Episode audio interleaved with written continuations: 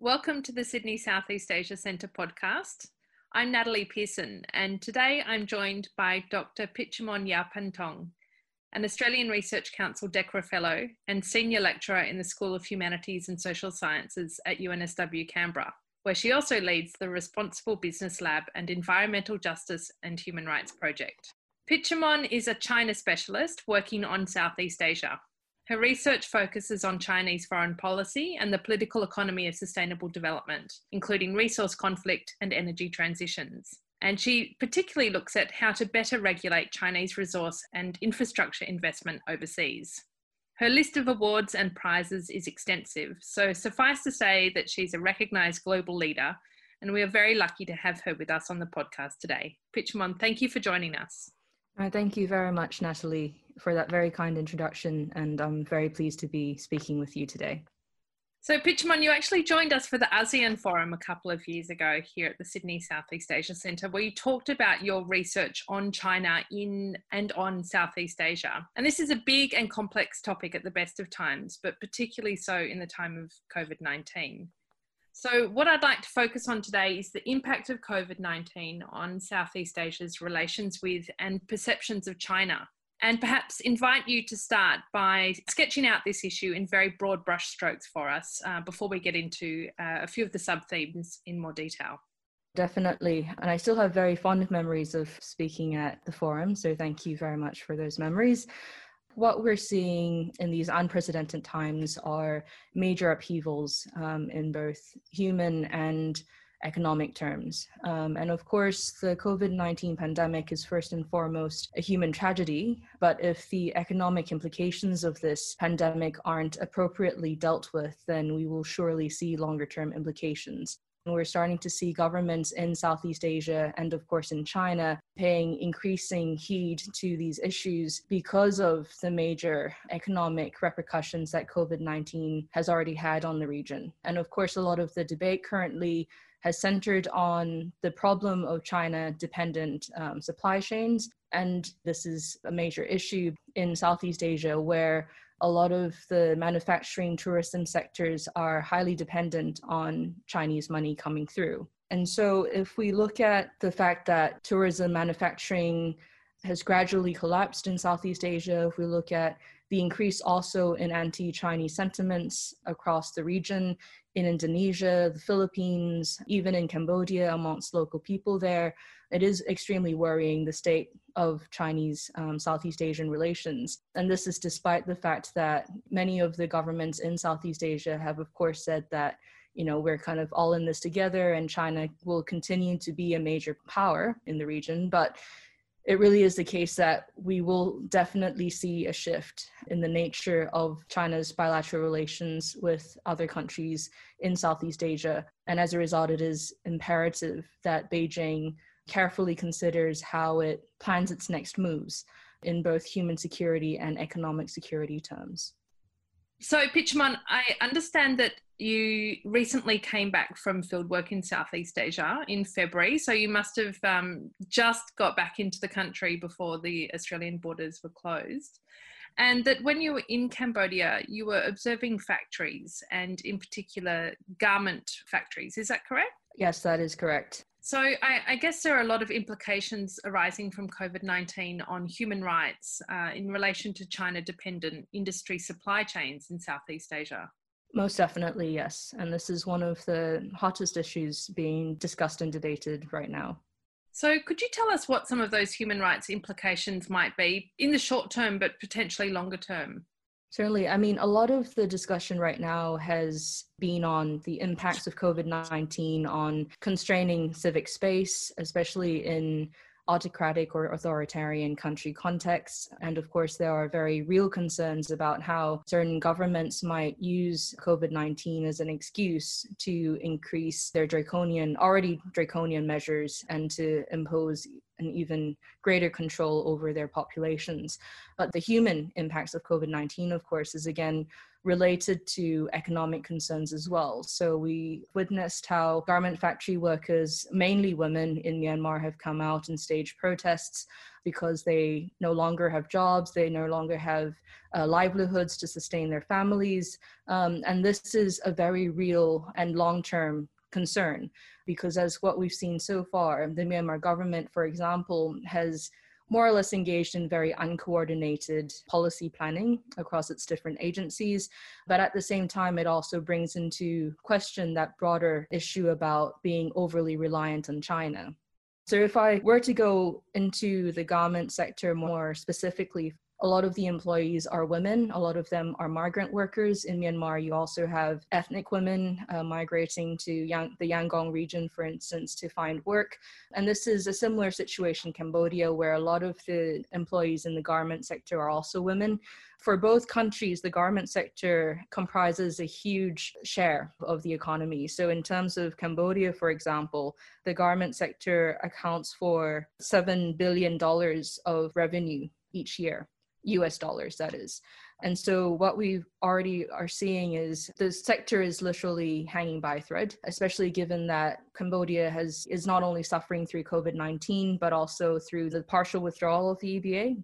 The EBA is the everything but arms, the EU's allowance for Cambodia to not have to face tariffs, duties for certain imports into the European Union, due to rising concerns over human rights abuses in Cambodia as a result of, for example, the kind of cracking down on the opposition party and political commentators who are critiquing the Hun Sen government, um, the European Union decided earlier in February to partially withdraw their everything but arms provision for Cambodia, which means that now a lot of Cambodian garment products in particular will be subject to tariffs, um, which would mean that the sector is bound to be less productive and will be less um, attractive to investors as a result. So we'll most likely see a domino effect take place. And COVID 19 has only further exacerbated these pending problems. Pichamon, you might not know our postdoc, Kristy Ward, but she's been working with our director, Michele Ford, on a paper on union relations with the government in Cambodia and particularly looking at garment sector workers. And I've seen a copy of the draft article. And what really struck me is that the Hun Sen government has, rather than simply suppressing the union movement, and I appreciate this isn't your particular area of expertise, but sure rather than suppressing the union movement, they've actually been trying to engage with it because the government has realised that it is becoming such a force to be reckoned with that in their strategic interest to have those members on side. Sure. I mean, and this is a another ongoing issue and one that COVID-19 has also spotlighted because in both Myanmar and Cambodia, even though, as you said, the Cambodian government has tried to perhaps reach out more to union members, especially those in factories, but they're still concerns that as to whether or not these efforts are truly genuine. And so we're also see, seeing similar questions being raised in the Myanmar context, where um, union members are coming out and saying that actually they've been sidelined and COVID 19 is being used as an excuse to further sideline them. So I think the debate wages on, but we certainly need more empirical facts and evidence to, to talk about these issues in, in greater detail. I'd like to turn now to the impact of COVID 19 on large infrastructure projects, particularly in relation to debt, which was already massive as a result of some of these initiatives associated with China's Belt and Road, for example, and the limited, increasingly limited ability of Southeast Asian states to pay back loans due to this expected slowdown in growth. So, what are the implications of this? Will China's financing of large infrastructure projects in the region continue to exacerbate debt? And how sustainable is this model? So, I think the first thing we have to acknowledge is the fact that infrastructure will continue to be in demand over the longer term even though we are seeing infrastructure financing being stalled at the moment. But because infrastructure, of course, is a longer term investment in any event, and the need for infrastructure is unlikely to dissipate, given that you know people will continue to need to use roads. It is a sector that we can expect growth over the longer term, if not currently. Having said that, China's response to infrastructure financing and calls for it to provide debt relief, especially to developing countries, not just in Southeast Asia, but equally in the Pacific, in Africa, and elsewhere. It's quite interesting how their response has, has been mixed. Um, and I think this reflects Beijing's own attempt to balance between competing priorities, right? So, on the one hand, needing to ensure domestic stability, to ensure that its economy has a chance to fully recover, but on the other hand, trying to keep up its image as a global leader um, and to ensure that its you know extremely ambitious but also high profile Belt and Road Initiative doesn't fall by the wayside. As a result, what we're seeing is that foreign investment flows from China have again stalled for example, like there was a huge Chinese consortium that was supposed to bid for the Yangon Elevated Expressway, which is worth about 16 billion US dollars. They've actually pulled out of that as a result of COVID 19. But just as foreign investment has stalled, we're also seeing the Chinese government coming out and officially confirming that its existing commitments to a variety of projects will definitely continue. So, for example, um, Beijing has already committed to 22 projects under the Lancang Mekong Cooperation Scheme. And similarly, it committed to about 33 agreements under the China Myanmar Economic Corridor, which is also part of that broader Belt and Road initiative. So these are, are projects that the Chinese government is still keen to see move ahead, and it includes very big and important, if not controversial, schemes like the Kyaukphyu Deep Sea Port and Special Economic Zone in Myanmar. So these are projects that are almost like flagship projects for the BRI.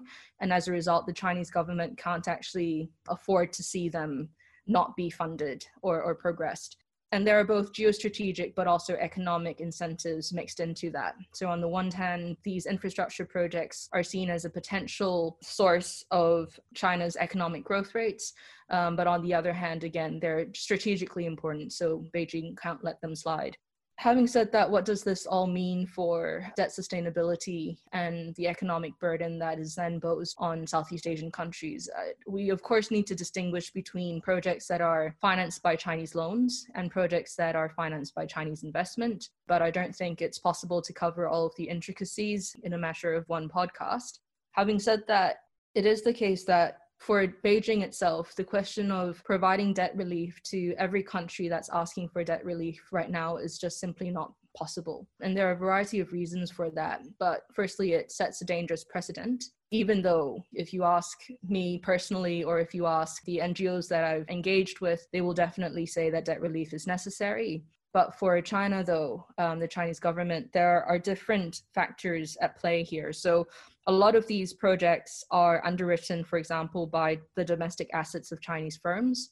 And as a result, you know, as a result of these companies putting up their assets as collateral, it's very difficult for any debt relief to be provided without these firms then having to take on the burden. At the same time, the Chinese government has been dealing a lot with the issue of non-performing state-owned enterprises for a while now, and have been try- has been trying to prop them up.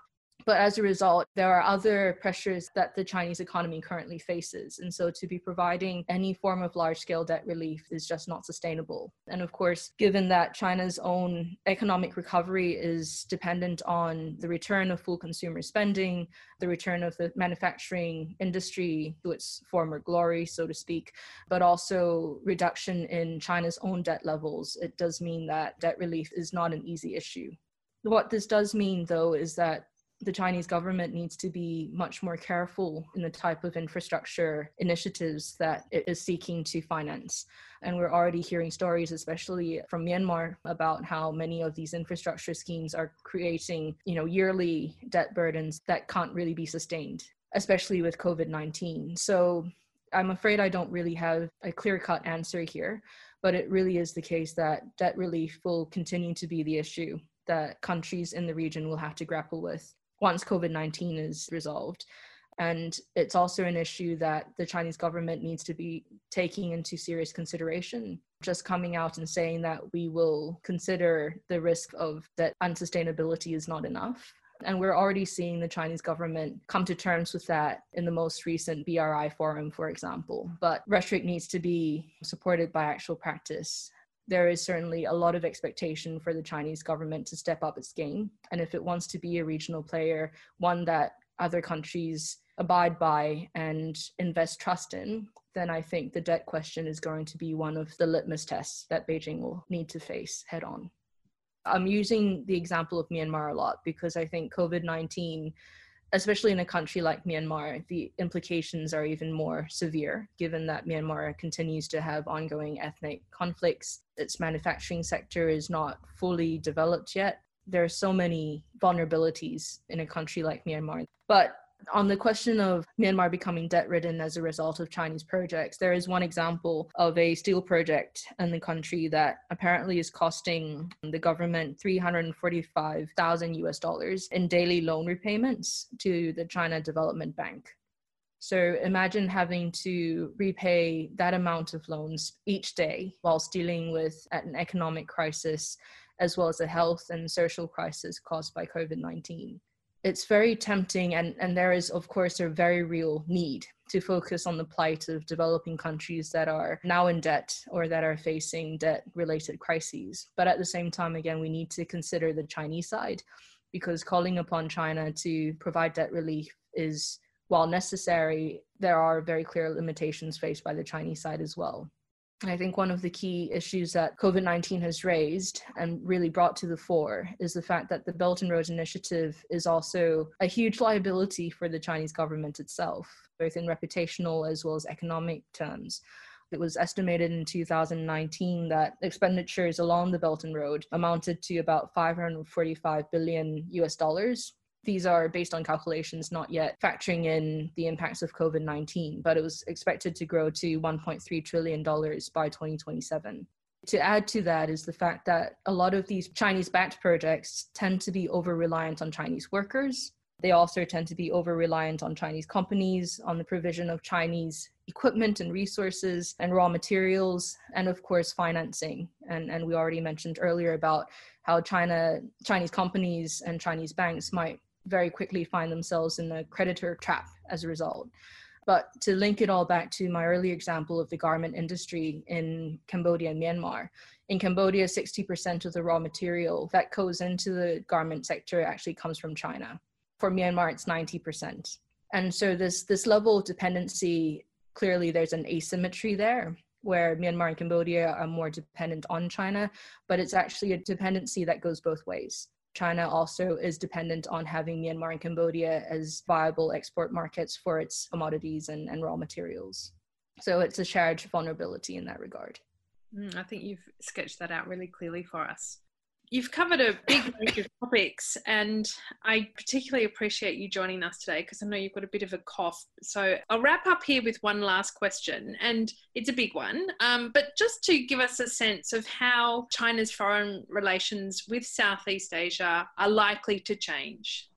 COVID 19 is a litmus test for the Chinese government in many ways, but certainly when it comes to managing its foreign relations, COVID 19 is demonstrating how you know, with great power comes great responsibility, right? To quote Uncle Ben in Spider Man. But for Southeast Asia in particular, it's it's one where we see kind of different layers to the challenge because of course governments in the region have more or less maintained friendly posture towards China, towards Beijing. Um, and of course, this is the case in a country like Cambodia, where everyone knows Chinese investment and economic presence has been increasing. But even in Cambodia itself, if you speak to local people, the perception of China does vary. And as a result, this is where I think the Chinese government really needs to focus on, which is not just state to state relations, but equally on society to society relations and state to society relations as well. If we were to look at, again, rising anti Chinese sentiments in Indonesia, for example, we're seeing how the China threat perception has been reinvigorated vis-a-vis COVID-19 and how this has implications not just to Chinese people, but also to the Chinese diaspora within the country, as well as to Chinese Indonesians, which is very worrying given the country's historic issues with this particular community. Similarly, even in a country like Thailand, where the Chinese co-community is fairly well integrated, COVID 19 has exposed prejudices and problems of racial discrimination. It's not to dwell only on the problems because with any major disaster or pandemic you see both the dark side of humanity but you also see the good side of humanity where people come together in solidarity to fight against a common threat to their existence. But certainly in southeast asia i think there is a lot of um, bubbling undercurrents that will make china be perceived in less favorable terms and as a result, how China proceeds in terms of its economic relations, especially with these countries, will have a very real impact on how people will come to see China, whether they continue to buy into this reinvigorated new China threat thesis, or whether they see China as a credible and trustworthy regional partner. And I think it's not enough for Beijing to simply be saying nice things. They need to substantiate it with actual work and action and again, we've heard a lot of news media coverage on Beijing's so called mass diplomacy and how it's been providing protective equipment to countries in Southeast Asia. But whilst these may well be, you know, good diplomatic PR stunts, there needs to be much deeper and longer term engagement. And this is where Beijing seriously needs to deal with issues surrounding dependency on, on Chinese supply chains or the import of Chinese laborers, for example, COVID 19 is bringing all of these issues to the fore. And so Beijing can't just be providing face masks to rectify anti Chinese sentiments in the short term.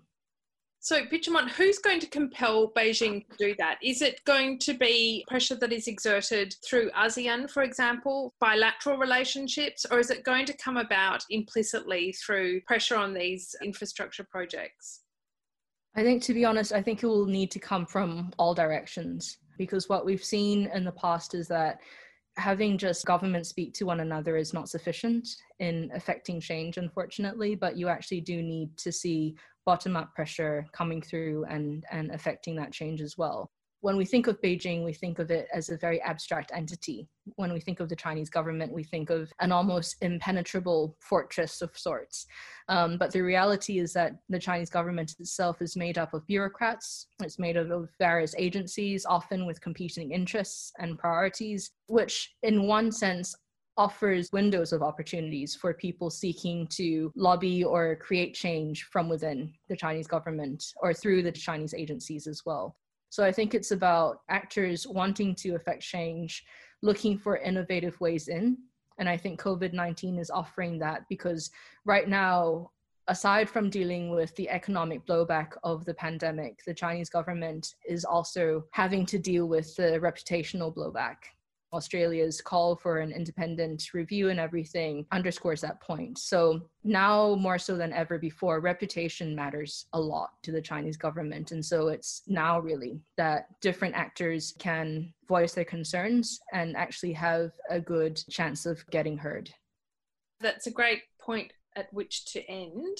You've ended here with a brief insight into some of the opportunities presented by COVID. Pichamon, thank you for joining us today, and we really appreciate you sharing your insights with us. Oh, thank you very much. Again, I very much appreciate your inviting me to speak with you today, and um, I very much hope that we will be able to weather the storm together. Thanks for listening to this podcast from the Sydney Southeast Asia Centre at the University of Sydney. For more podcasts like this, look up Sydney Southeast Asia Centre at soundcloud.com.